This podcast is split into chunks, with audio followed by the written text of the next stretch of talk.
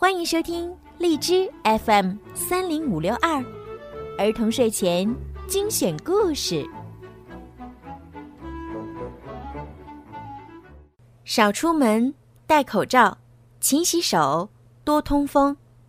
武汉加油，中国加油！亲爱的宝宝们，你们好，我是小鱼姐姐，又到了听睡前故事的时间了。今天呀，小鱼姐姐要继续给你们讲《鼹鼠的月亮河》。《鼹鼠的月亮河》第十四集。用了树枝变成的零件儿，洗衣机很快就安装好了。但是，这并不能说明已经成功了。现在离成功还差一点点。米家必须有足够的钱买回真正的零件儿，然后换下树枝变成的零件儿，重新安装一台真正的洗衣机。他们的钱还缺那么一点点。为了赚钱，他们又找到了黑熊先生。我知道你们还会来找我的。黑熊先生很高兴，他的耳朵得意地摆了好几下。他还想再摆几下，但是他尽量克制住了这个想法。你们这次必须要有新的节目，否则就没有观众来看你们的表演了。黑熊先生说：“可是，怎样才算是新的节目呢？”米迦问。“变一些奇怪的。”黑熊先生趁机提条件了。“好。”奇怪就奇怪。咕里咕答应了。还有，米家必须有重要的节目。黑熊先生知道观众喜欢米家。好，米家也答应了。这最后的一次演出，咕里咕决定用出自己所有的本领。演出开始了，咕里咕拿出一根长长的绳子。各位先生、女士，请看，这是一根绳子，一根草编的绳子。现在，我咕里咕要把它变成什么样呢？变成围巾，有人这样说；变成皮带，也有人这样说；变成拐杖，还有人这样说。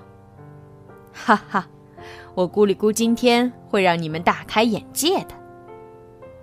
咕里咕让米加拼命地抖动着绳子，使绳子动起来。他则挥动着银色的魔棒。阿里波罗格巴达。咕里咕又开始念他啰里吧嗦的魔法咒语了。变！咕里咕大声叫着。啊！观众顿时惊叫起来。大家看见的是什么呀？是一条活的蛇，一条真正的蛇。它吐着红红的信子，把身体盘起来。观众紧张起来。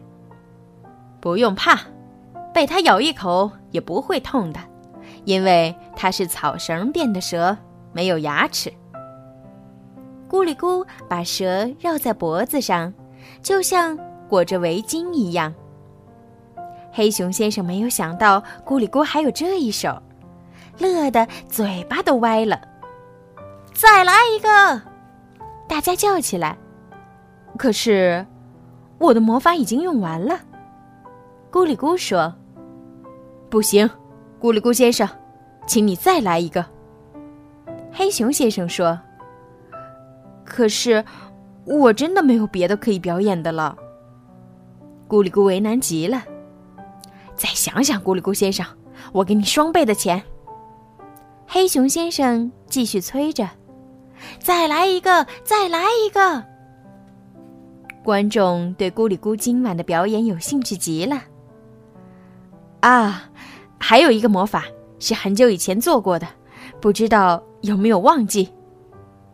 咕里咕听说有加倍的报酬，就有些动心了。你就试试试试吧。我给你三倍哦，不，四倍的钱。黑熊先生不让咕里咕下台。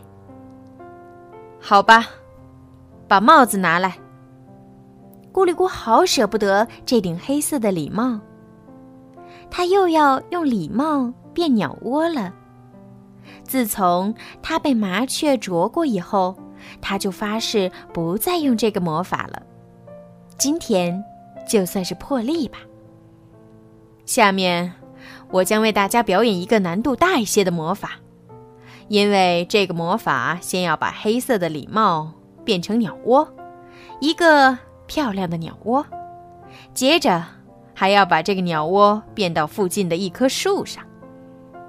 哦，观众很乐意看这个节目。为了使表演更加生动。